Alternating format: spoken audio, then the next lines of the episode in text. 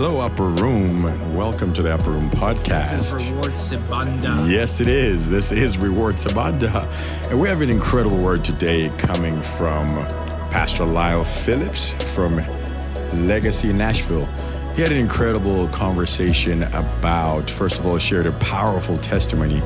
And then what stuck out to me was just the conversation about the nets. What nets you're asking? Well, welcome. Gotta listen in. Uh, Yes, they got to listen in. Listen in. Enjoy this podcast. Enjoy the podcast. So, you're looking at a miracle. You're looking at a miracle. And for more reasons than one, I shared this testimony last week with our church, but I should have died before I was three because of a heart condition. I did grow up in church and, um, you know, took naps under the pew like a good church kid. I grew up Holiness Pentecostal.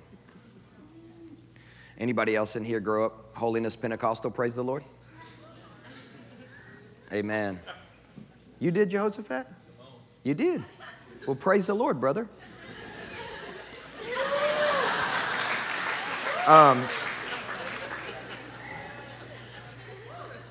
so, in the little country churches that I grew up in, I'm from a village in West Kentucky called Sacramento. It was all hellfire and brimstone, you know?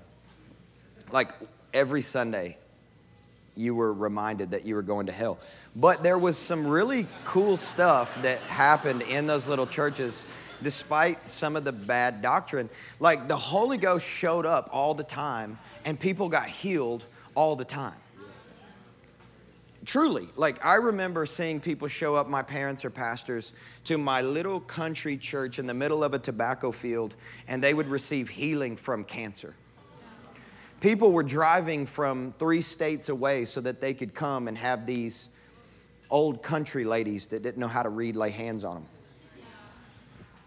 And people with diagnosis of, man, you're eaten up with cancer, there's no hope for you, would go back to the doctor the following week and receive a fresh diagnosis of being cancer free. I, I grew up seeing that. I remember people with brain tumors coming back the Sunday after and the brain tumor had disappeared. I remember seeing people with um, lung cancer. I remember seeing people that had had aneurysms and strokes that the doctor said they're not going to make it, come out of the hospital. I remember one weekend this guy who had just broken his arm in a boating accident on Saturday get healed in the service on Sunday morning, go home, get a hacksaw out of his garage, cut his cast off, and come back for the 11 a.m. service. He didn't have a certified doctor's report or anything. He was just a redneck. And we do stuff like that in West Kentucky.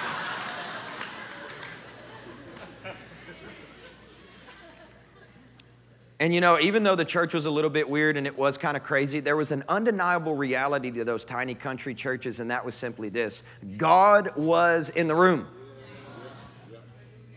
He's in the room. That's the only way I know how to articulate what it was that I experienced. How many of you guys know what the glory goosebumps are? When you're like, whoo, wow, okay, something just shifted in the atmosphere. I grew up in churches where it was like, okay, I have no clue what's going on. I don't know why they're preaching so loud, like they're wringing sweat out of their neckties. But like the Holy Spirit is in this room and I don't know what's going on, but I'm afraid to move a muscle because God is here. You guys know what I'm talking about? I'm talking those atmospheres that are so thick with the glory of God, it's like palpable. Like you breathe it in and it feels like you're in a sauna. Does anybody in here have you ever experienced that before? You're like, heaven is in the room. Like those are the atmospheres that I grew up in, and I, I remember watching my dad preach in brush arbors. Anybody know what a brush arbor is? No, I didn't. Th- yeah, it's a Kentucky thing, maybe. I'm not sure. Uh, but you know, I grew up in the place of like tent meetings and camp revivals and country churches, and like we'd go do these brush arbors, which are open air meetings, and there'd be pews that my papa would build, and there were no walls to the church, and we would just worship until after midnight, and the old ladies with the beehive hairdos would drop and roll. You ever heard of holy rollers? Like those were my actual grandparents. Like they would roll in the sawdust and they would get so drunk in the spirit that we thought they were out of their minds. I mean, they kind of were, but we would go up to them as kids and we were like, We, we didn't realize they could actually, you know, see and hear and talk and all of that. We just thought, man, they're out of their minds. So, like, I grew up in that atmosphere, so I knew that God was real. I knew that God was real. And I remember there was a prophet, get this, from Dallas, Texas. That came and spoke in my little country church in the middle of a tobacco field, and he was walking down the aisles calling out people's driver's license numbers and social security numbers and addresses. And I remember sitting like somewhere over there drawing a picture of Vince Carter because I grew up playing basketball, so I drew pictures of basketball players. And I was pretending to ignore the glory goosebumps. I was like, nope, I don't feel it. Nope, God, I don't hear you. Nope, I'm not interested in church at all. I want to be an NBA basketball player. And you can tell I have the hype for that. So it was obvious as to why that was my dream.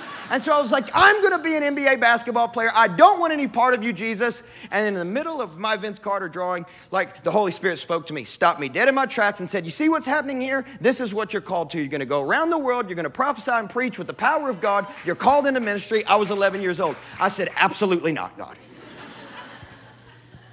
Absolutely not. There is no way I will ever do this. I will never, ever, ever be a pastor. You better believe I'm never going to be a preacher because preachers are broke. I, that was, I'm just being honest. That's what I told the Lord when I was 11. And by the time I was 12, I was so checked out mentally of church that despite the fact I did feel the goosebumps, I never participated in anything. I was the PK that was on the back row at church camp that their friends had to basically handcuff and drag to the front and shout in tongues over for two hours before I'd shed a tear. You know those kids? That was me. Like, too cool for school? No, I don't want none of this. I'm, I, don't, I ain't doing this. This is good for you. I ain't doing this. I'm going to play basketball. That was me. That was, that, you know, that was my energy. And when I was like 14, 15, I started playing for Nike. I started traveling all over the United States. Ended up playing for the Kentucky Elite All Stars. Rajon Rondo was my teammate. Hey, he plays for the Lakers now, but I root against them in Jesus' name because I root for Steph Curry. You know why? Because he's a spirit filled Christian.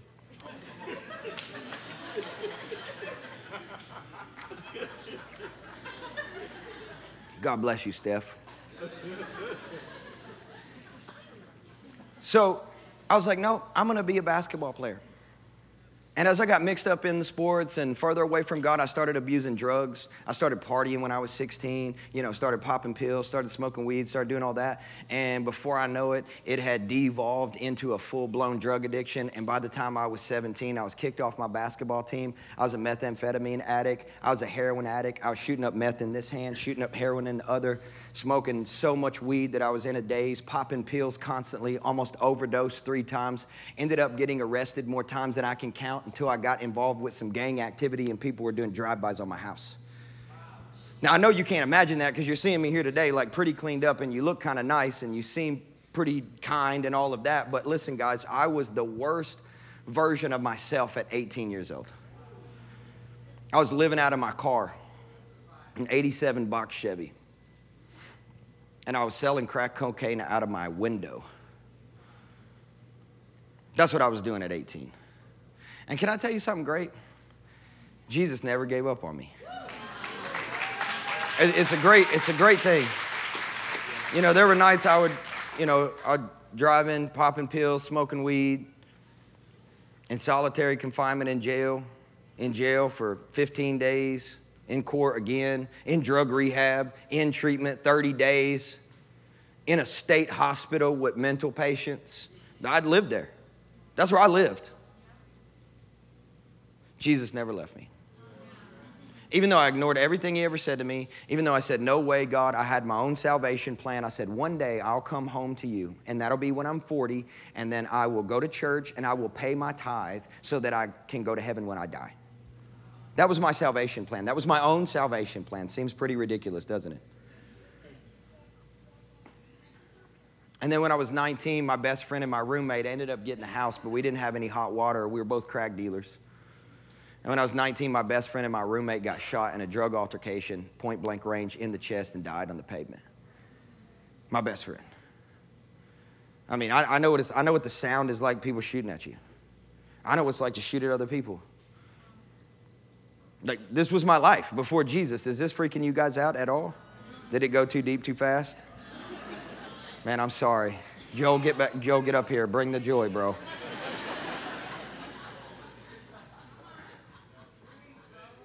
And when I was 21 years old, you know, like the street life, like I'm in it, right? Like completely. friends killed. I get a phone call every year about another friend of mine that's dead. Overdose, killed, car wrecks. Every year. Still, I'm, I'm 37, still every year. That was my friend group. And I'm 21 years old and I'm pretending to go to college. Some of you guys been there. so that my parents would leave me alone, stop trying to talk to me about God. And in a house with no Christian paraphernalia whatsoever, no Bibles, no TBN.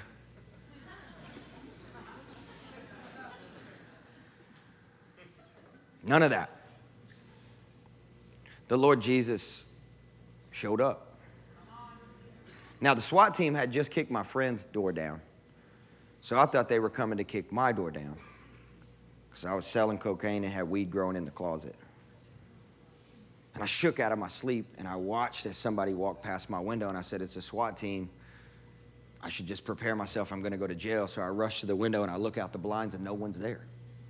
And I'm like, somebody just passed by my window. And so I'm freaking out a little bit. I'm thinking I should go get my gun. And I walk to the peephole and I look out and no one's there. And I take a couple steps back from the door, and all of a sudden I feel the same eerie feeling that I used to feel in those small country churches and got the glory goosebumps on the back of my neck. And then I realized that the SWAT team is not coming to arrest me, but Jesus is coming to arrest me. So I take a couple steps back and I'm like,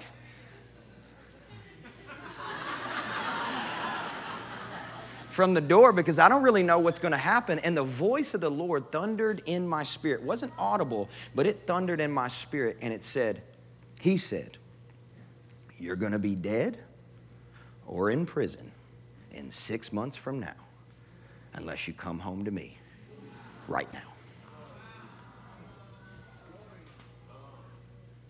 And I remember I lifted my hands, tears streamed down my face. And I had heard Acts chapter 2, verse 38 preached enough to know that the first thing that you need to do in order to get saved is repent. So I just started to repent of my sins. I said, Jesus, you can have my life. Jesus, I am so sorry. I repent for running from you all of these years. Please forgive me. Please forgive me for being abusive towards my own parents. Like I beat my own mama up. Like I was a terrible person. You got to understand, I wasn't just depressed, yo, I was possessed with a bunch of demons. I was not my own person in my own head. I was in a mental institution. They diagnosed me as schizophrenic and put me on medication. Like I'm shooting up heroin just to try to figure out how to think clearly.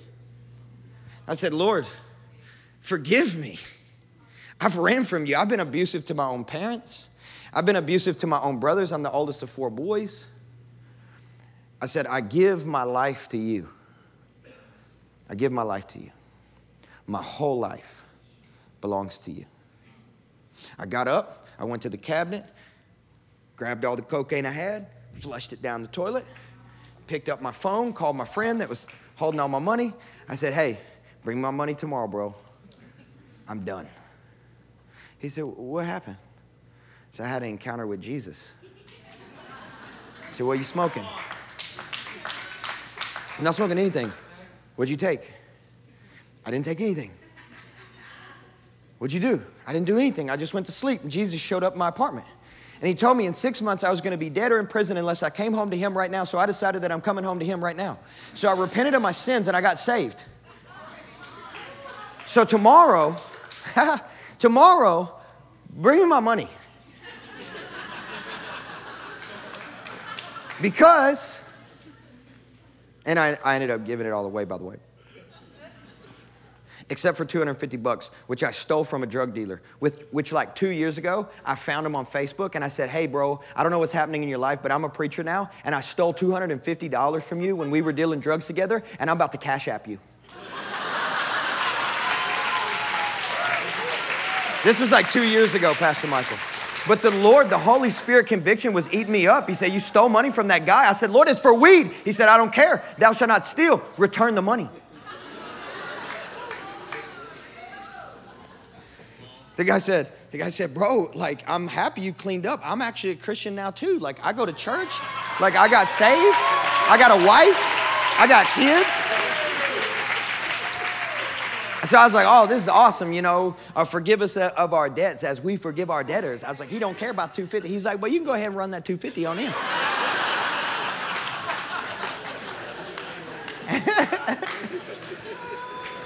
I said, bro, what's your Venmo? What's your Venmo?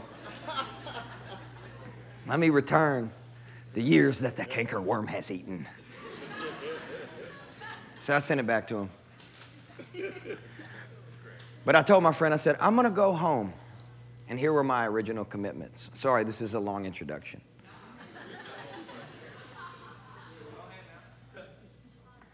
I said, I'm going to go home and I'm going to make these commitments. I'm going to give my life to Jesus.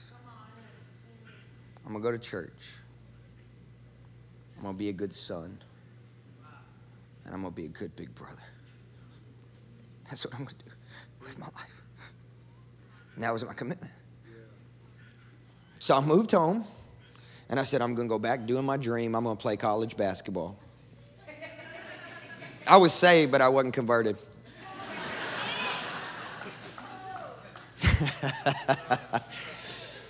So I'm gonna go play college basketball because that's my dream. But then I realized within a couple of months that wasn't the dream of God over my life. As He reminded me of that prophet from Dallas, Texas, where you crazy people live, who prophesied through the aisles of that little country church in the middle of a tobacco said, tobacco field. Said, "Remember what I said over your life." Called to preach the gospel and holy boldness and power all around the world for me. And I, I remember I told my dad that one night because this is the way I got discipled. The first nine months after I was saved, my mom would cook dinner at night, and then my dad would put in a different T.D. Sermon. And then we would watch it together, and he would pause it when I had questions. And that's the way I got discipled the first nine months after I was saved. Real talk. So I had like I had this one. Uh, is, is, this cool? Are we still cool? We're just sharing stories at this point. Is okay. All right. I'm gonna read a scripture in just a moment, but it seems like this is going okay. Um, But listen, I thought every church was like the potter's house outside of my little country community because I'd never gone to church anywhere but my little country community. And we were Holiness Pentecostal, so what you wore to church was a suit. But then I watched Potter's House, you know, TD Jakes, DVDs, and he would always wear like a three piece with a duster jacket and some like gator kicks. And so I was thinking, listen, in order to be a real preacher, I'm gonna have to go find an outfit like that.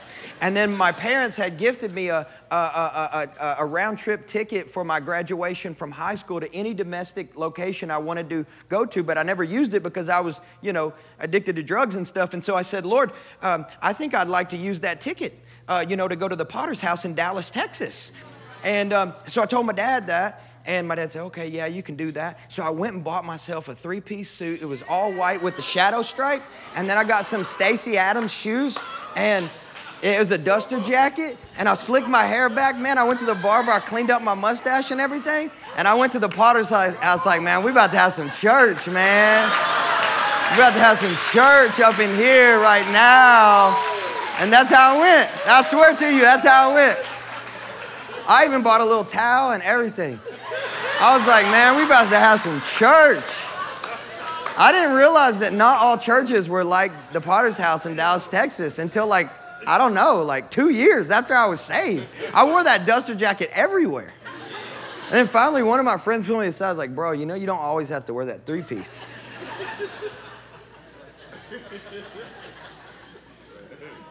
These are all true stories, guys. So all true stories. See, a big part of my story is here, connected with you guys here in Dallas. Yes, sir. Which is so weird, so unusual, so crazy. But you know, I know that God doesn't. There's no accidents with God, right? Yeah. There's no accidents with God. Within a week after I got saved, I did the three things that I thought were normal Christianity. You ready for them? Pray. I realized that's not normal fast, I now realize that's not normal. And read the Bible. I now realize none of these three things are normal. But within 48 hours, I was doing these three things. I didn't know how to study the Bible, I didn't know how to pray, and I didn't know how to fast, but I just read in the Bible that they did these things, so I did them. I was immediately and completely delivered of every single condition that I had prior to my salvation. I'm telling you, I came off of drugs, no treatment program, cold turkey, no trimmers, no withdrawals, nothing. Off of cocaine, off of heroin, off of meth, off of weed, off of pills. I'm talking 10 Valiums a day. T- i mean, everything came off of it. Uh, sex addiction, no more pornography addiction, completely delivered, no desire for it, no drive. No, I mean, I'm talking completely transformed. The way I dress changed, the way I talk changed, the way I thought changed. Everything about me changed in, in one moment of meeting Jesus. And that was 16 years ago in January, and I've been doing this ever since. I've never had another job. I've been in vo- full time vocational preaching ministry ever since the day I got saved. And when I got saved and I went home and I watched the TD Jakes DVDs with my parents, I posted on MySpace that I got saved. And that's how I started preaching. I ain't gonna lie to you. The churches in the hood where I used to deal crack, we're like, if God can save you, bro, God can save anybody. You gotta come talk to our youth group. And that's how I started preaching. And I went in and I plagiarized the TD Jakes sermon and I just preached a TD Jakes message in my three piece suit. And I mean, I even put in things like get loud right here, cry right here, get emotional right here, bring it down right here, take your jacket off right here. Oh, we about to have some church in here with the jacket. And I had the hanky. Oh, get ready, get ready, get ready. And they're like, oh my gosh, what is this? you know, what's crazy, all the drug dealers came. Like you should have saw the parking lot, man, looked like a strip club. Like I'm talking like, that was too much, that was crossing the line. Um, my bad, I forgot to give a disclaimer. This is gonna be a rated R message for real. Oh, so that's when y'all gonna get quiet. Man, you had the Impala SS's coming through on the 26s with the flip flop paint. And the crack dealers getting saved, bringing the crack to the altar, bringing the jewelry to the altar. I don't know what else to give, but here's what I got to give God. Here's my stacks of cash. I'm gonna put that on the altar. And people just started getting saved. And, that, and that's what I've been doing ever since. So, should we read the Bible now? That was a long introduction, Pastor Michael. Oh, it's the zeal water. Hallelujah.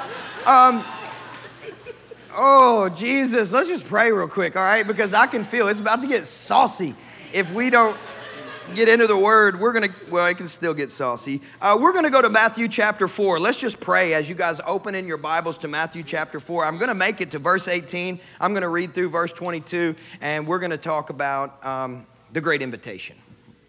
Oh, ah, ah, Father, we just ask that you would take your delight within our souls and within this atmosphere, God. We ask for a cloud of your glory to be stirred in this house tonight, like the pool of Bethesda. So much so that every single person in the room and every single person that is watching online will feel called into the commissioning of the Lord Jesus Christ. Jesus, I ask that you would reach through the camera lens, that you would grab hold of people's hearts, and that you would breathe life back into that thing, Lord. Cause it to beat again with passion and with zeal after your face, after your presence, after prayer, after fasting, after the Bible, God. We are here for the real thing. We want you. We want the real Jesus. We want the real Holy Ghost. We want the real Father. We want heaven for real, for real, for real. We didn't come here to play games. We didn't come here to play church. We didn't come here to play any kind of games, any kind of games. No cultural games, no fame games, no influence games. We're not here for Instagram. We're here for the man, Christ Jesus, and Jesus only. Amen. Man, yo, I watched my parents' generation wrestle with this thing called the uh, prosperity gospel. Y'all remember that doctrine of demons?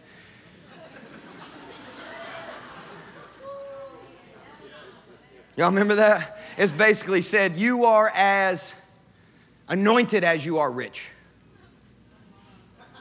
Remember that? Or you are as favored as you are wealthy. And I, I, remember watching my parents' generation struggle with that. We don't struggle with that so much this generation. We don't struggle with the uh, prosperity gospel. We struggle with the popularity gospel, which basically says you are as anointed as you are famous.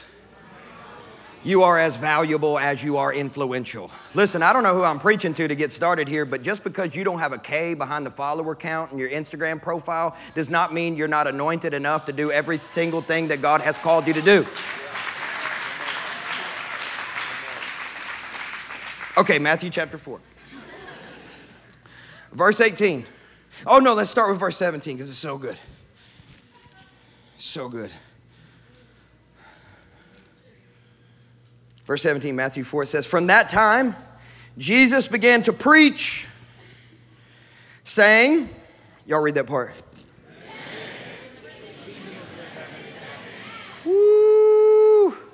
You mean to tell me that Jesus kicked off his preaching ministry with a sermon the length of a tweet? I love that about Jesus. Jesus did not come to give us a presentation of the gospel, He came to show us a demonstration of the gospel and what heaven can do. I'm sure you guys have heard this, like Papa Bill said this before. Like, Jesus did not show us, come to earth to show us what God can do. He came to earth to show us what man could do in right relationship with God. So he says, repent. What does repent mean? Change your mind. Change the way that you think, or else you're going to miss the closest thing to you. The kingdom of heaven is here. So Jesus comes preaching, and in verse 18, you know, the story shifts here. Verse 18, it says, While walking by the Sea of Galilee, he saw two brothers, Simon, who is called Peter, and Andrew, his brother, casting a net into the sea, for they were fishermen. I want to talk to some fishermen tonight. I want to talk to some fishermen. Listen, something that I want you to notice about Jesus, which is so awesome, is that the disciples didn't find Jesus, Jesus found the disciples. I mean, you got to notice this because this is the origin story of your discipleship. Your discipleship started by God having a deep desire for you, not you having a deep desire for Him. You have to understand that the origin story of your discipleship is that you are desired by God. I know some of us believe that we are hungry for God, but the truth is, God is hungry for you. The only reason you're hungry for Him is because He's in your orbit, man. Like he's up in your proximity and you are feeling what's happening in his spirit and you're saying, Oh, I'm hungry for God. No, God just came near you, my friend, and he is so hungry for you. He is walking the shoreline of your life saying, Oh, look at that fisherman. I want him. I want her. Oh, I, I, I got to have him. I love him so much. And some of us, we feel like fishermen, I think. You know, we're just going through our mundane, like we're living out our average, regular, nine to five, you know, normal life, as we might call it. And yet, Jesus is walking the shoreline of your normalcy tonight.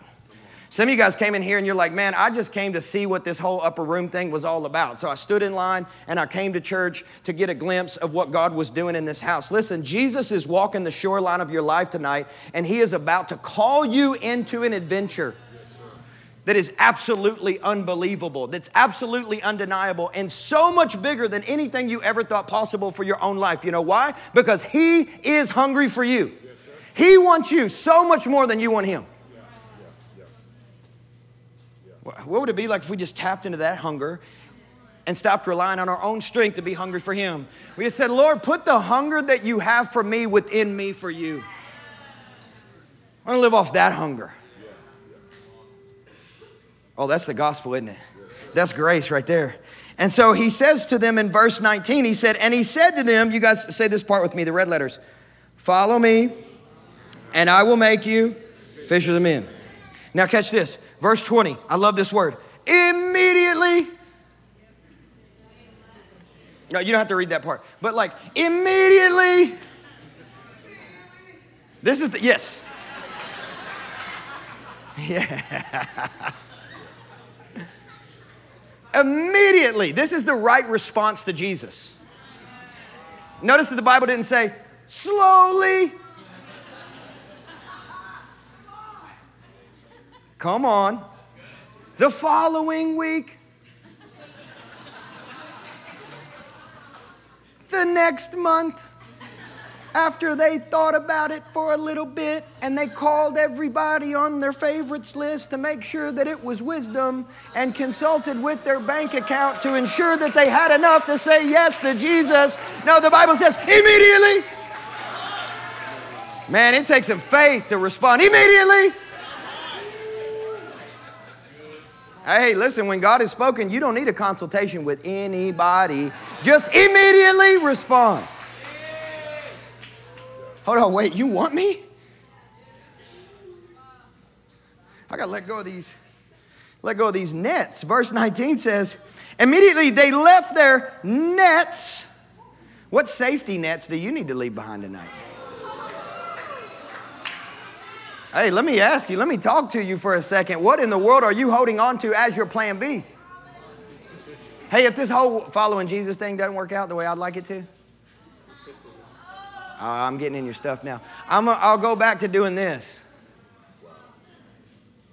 Why do you think that when Jesus gave the message about what we just remembered this evening through the receiving of communion, you're going to drink my blood and eat my body, all those people turned around because they had not yet dropped their safety nets. The people who had dropped their safety nets looked at Jesus and said, Man, this is a hard sermon, but where do we have to go? We don't have any more safety nets left. it's easy to turn around when you haven't burned the ships. But I want to talk to some fishermen that were like, Man, this is my income right here immediately. Yo, this is my 401k right here. Immediately. Yo, this is that relationship with that girl I know I ain't supposed to have anyway. Immediately. I'm pausing for impact. Yo, this is that relationship with that boy that keeps sliding into my DMs like at 12:30, like you up. Now immediately. It's getting too real.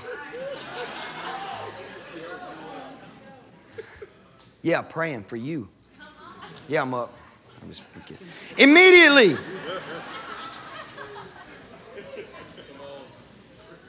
You guys know what I'm talking about. I'm talking about an immediate response because that's the type of response that he is worthy of. Immediately, they dropped their nets and they followed them, followed him, and then going on from there, he saw two other brothers, one named James, one named John, in the boat with their dad, and they were mending their nets, and then he called them, and what does verse 22 say again repeatedly to us?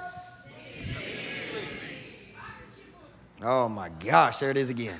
Immediately they left the boat and get this, their father.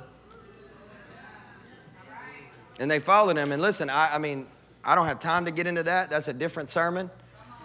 But I know what Jesus said anybody who has left home or farm or mother or father or family or anything that is precious to them behind to follow after me, they will have a reward both in this life and in the one to come. And I would rather have God's reward than man's. Whenever God asks me to get up out of my boat and drop off my safety nets, I want my heart to respond immediately with yes. Yes.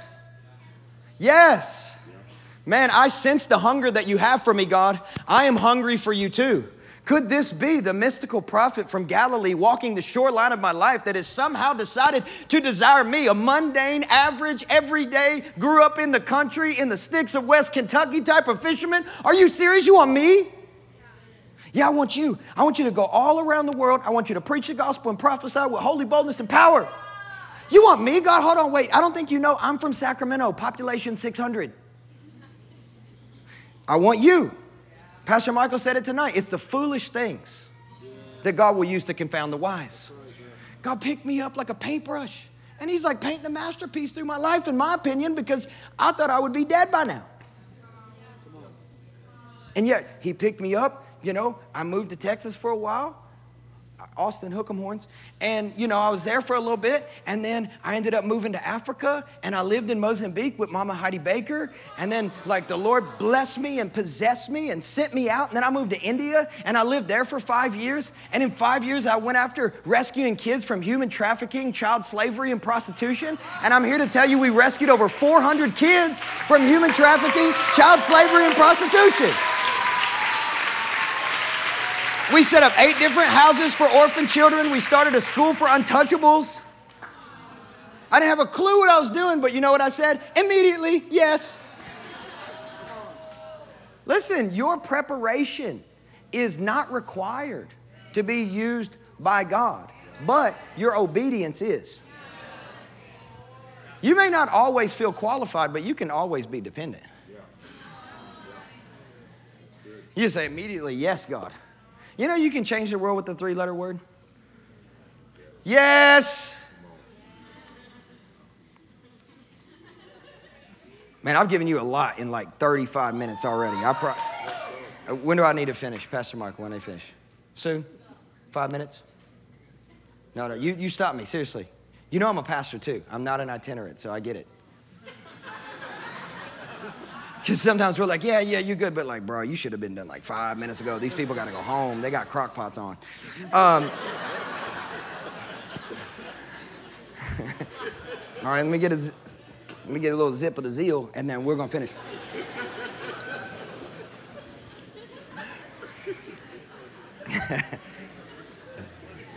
Joel has rubbed off on me. I've received an impartation.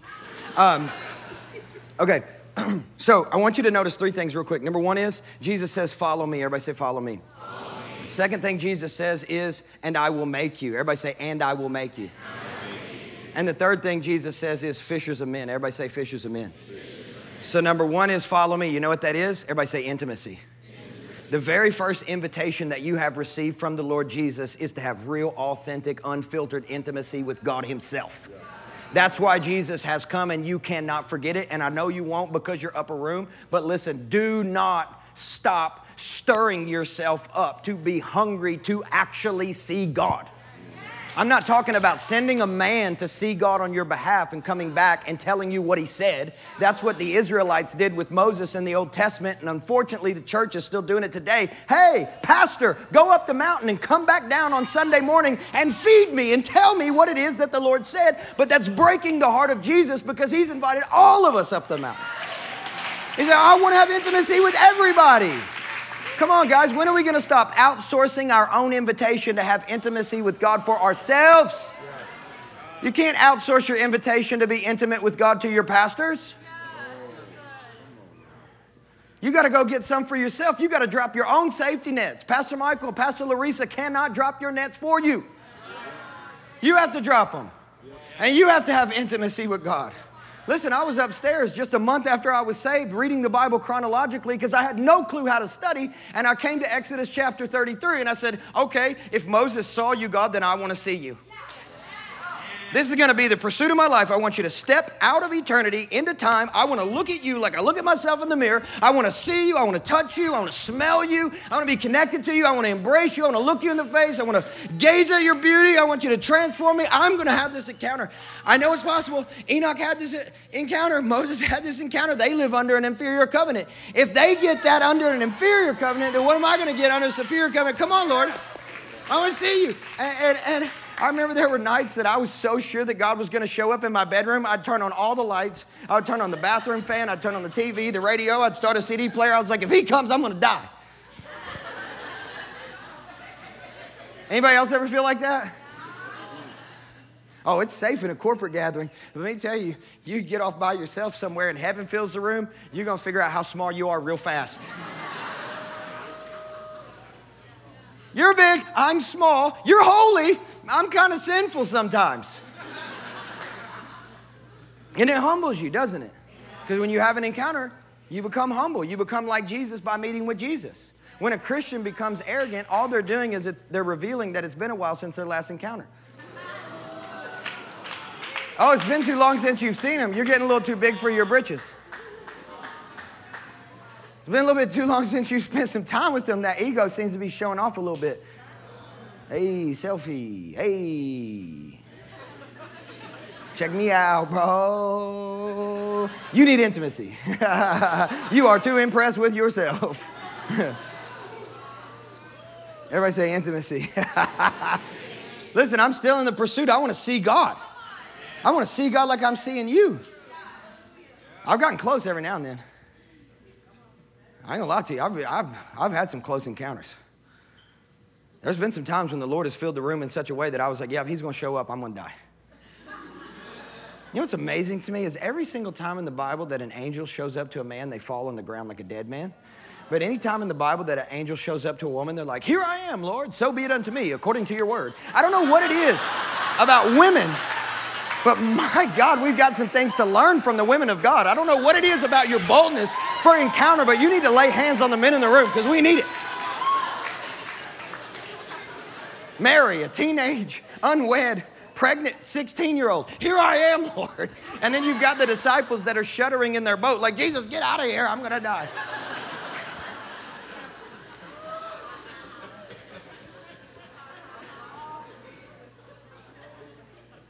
I know, I know, this is weird, but I'm just gonna say it real quick and I'm move to point two. But there were times I was praying in my dad's church all by myself because that's what I did. I didn't have a job. That my job was prayer, you know. And then I got to preach at the youth groups in the hood. And I remember one time I was lifting my hands and I was saying this I want to see you. This has been my prayer for 16 years. You guys were singing it tonight. I wanted to preach on it so bad, but I felt like it should be the great invitation. I want to see you. I want to see you. I want to see you. I want to see you, Jesus. I want to see you. I want to see you. I got to see you. I must see you. I must see you. I must see you. I'm more hungry for you than I am for my next breath. I'm more hungry for you than I am for bread. I'll push away the plate till I see you. I ain't gonna eat till I see you. I ain't gonna drink water till I see you. I remember, I remember at 21, I was praying all kinds of crazy stuff. I ain't gonna do nothing till I see you. You know what I'm saying? And I remember one time turning around, I felt heaven come in the room. I got the glory goosebumps. I looked right there, there's an angel standing right there, and I saw him just like, or her, or whatever. I don't know. It's not, they're genderless, I guess. Uh, and like, and there, and it was standing right here on the second row. And it was staring at me with so much boldness. I'm telling you, it was like looking a hole through me. And as soon as I blinked, it disappeared because it could tell that I could see it. Now, I know this is weird, but I can preach it here because this is upper room. And I ran to it because David Hogan told me one time that whatever scares you, sprint to it. Y'all know who David Hogan is? That's one of my other spiritual fathers. Holy Ghost, if you've ever heard him preach. And so I was like, oh.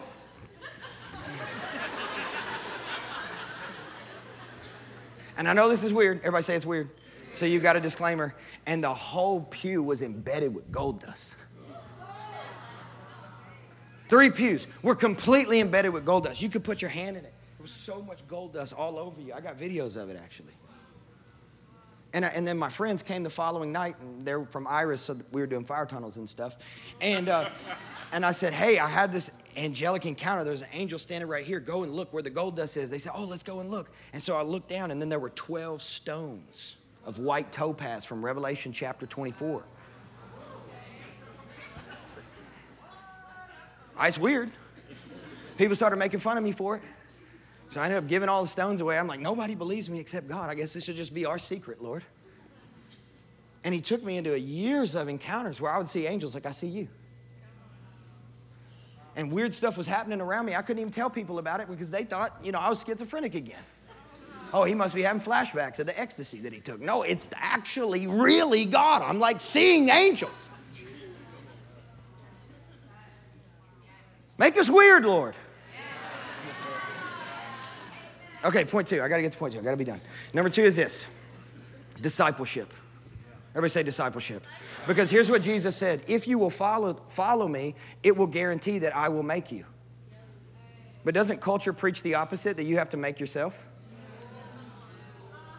Buy this course for $4.99, three installments, $1,500. You'll be the best version of you. Well, Jesus said all you got to do is follow him in intimacy, and he will transform you into the person you're called to become. Now, that's the gospel right there. That should set somebody free tonight because I think there are a few people in the house that have been working so hard on themselves that they have neglected to let go of the safety nets and let Jesus disciple you on a personal level.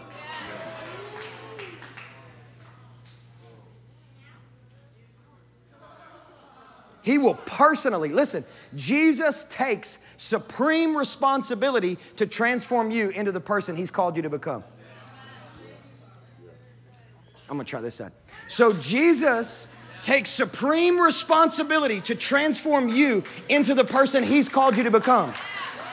If there's any fear, like I'm not gonna become the person that God has called me to, I'm not gonna achieve the greatness that God has called me to, I'm not gonna apprehend the great purpose that God has called me to, can I remind you, your purpose is not a position, it's not an income bracket, it's not a particular style of car, it's not a C suite in the office, it's not to be an apostle or a prophet or an evangelist. Your purpose is a person, His name is Jesus. If you will walk in intimacy with Him, He will guarantee to transform you into the person you're called to become. You'll never never worry about anointing and intimacy. You'll never worry about a sermon so long as you're walking intimate with Jesus. You'll never worry about a testimony so long as you stick close to Him. He will guarantee, as long as your hand's in His hand, He will guarantee that you end up exactly where you're supposed to be in life. Oh, it's exactly where I'm supposed to be. I'm in intimacy. Listen, sons are not called to be successful, we're just called to be faithful. If you walk in intimacy, Jesus will guarantee you end up exactly where you're supposed to be. Right here is where I'm supposed to be. You know how I know? Because I'm in intimacy. And then, and then Jesus will transform you. But you know, I, I, live in Nashville, so everybody's there to like get a record deal and hit it big. And so when you meet somebody new in the coffee shop, you never know what angle they're working. Especially now, because we got people who watch us on YouTube too, which I think is weird. And they're like, hey, I want to lead worship at your church.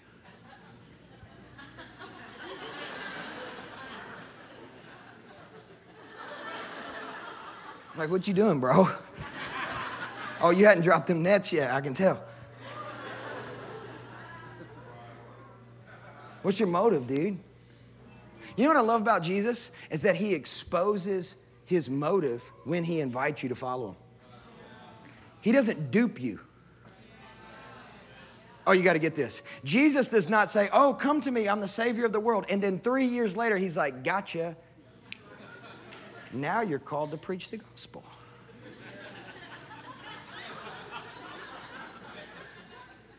You notice that? Jesus exposes his motives from the jump. He said, Hey, follow me, and I will transform you into what, church? Hold on. What does that mean? Everybody say evangelism.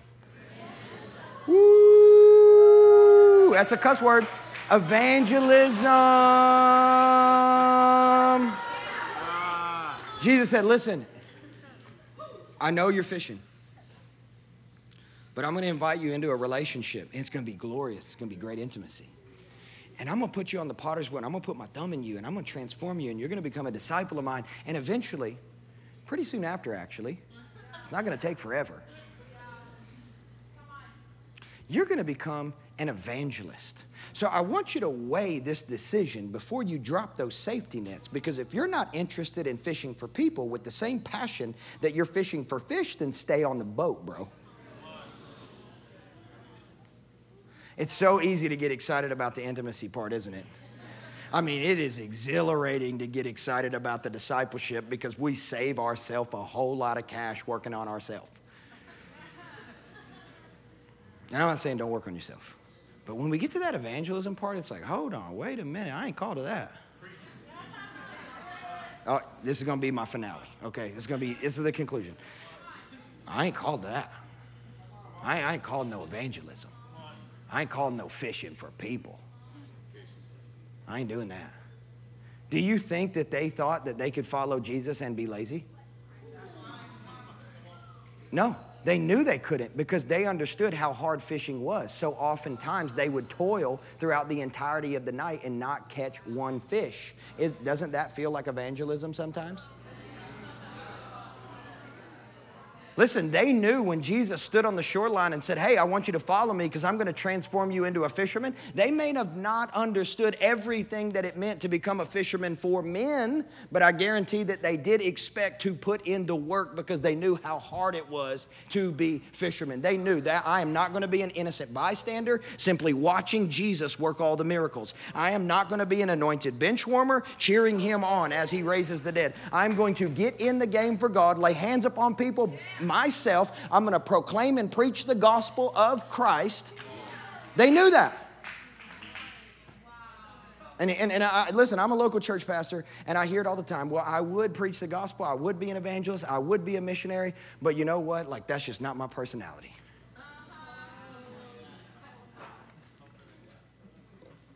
That's for the people in the front on the dance team. They're extroverted. Listen, being an evangelist is not about being extroverted, it's about being biblical. The reason y'all worship the way that you do is not because you're extroverted, it's because you're biblical. Do you think that Jesus was walking the shoreline with a Scantron test in his robe? Bro, take that test. I want to see if you have the right personality to follow me. Yo, this right, this right here's an Enneagram test. I just want you to see it. Oh man, I got up in your business right there. Hey, here's a disc. Here's a disc. If you're not a high D, you, you definitely don't want to follow me. Oh, come on, let's shoot some excuses. For real though, because man, we buy into this like Christian horoscope stuff to such an extent that we're like, man, I don't even have a, I, I can't even have the right personality to preach the gospel. When did Jesus ever consult with your personality before he anointed you to preach the gospel? He never did. He just gives you a new personality. If any man be in Christ, he is a new creation. Therefore, your natural habitat is glory, and your natural occupation is to fish for people.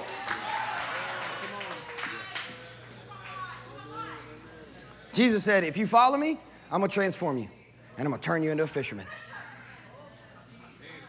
So if you're not being transformed, who's dropping the ball? It ain't Jesus. And if you're not fishing, then it begs the question are you really following? Because Jesus said, if you follow, you'll end up a fisherman. Let's stand up.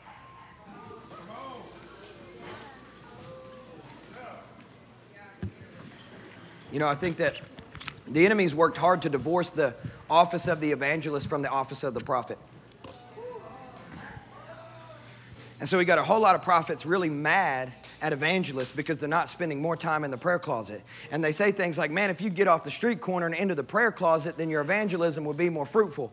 And then we got evangel- evangelists that are mad at prophets. We're like, they're like, oh man, if you get out of the prayer closet and get on the street corner, then your ministry will be a little bit more fruitful. But what I feel like the Holy Spirit's doing in the coming days is He is knitting together the hearts and the offices of the prophet and the evangelist so that we would understand how, this is how my Mama Heidi taught us, you got to show before you go. uh, but you know, you got to get in the prayer closet and get saturated and soaked and filled up with everything that you need out on the street corner. So I just want to pray and declare that there's going to be upper rooms in every room that you guys inhabit, whether it's a university, whether it's a boardroom, whether it's an executive room, whether it's a dorm room, a dentist's office, it doesn't matter. I just want to declare over you that you are those that Jesus has called to drop their nets get in the game for God, deal with all of your excuses, and say immediately tonight at 7:42 on the 12th of September, I said yes. And ain't no more. Just like me in that apartment.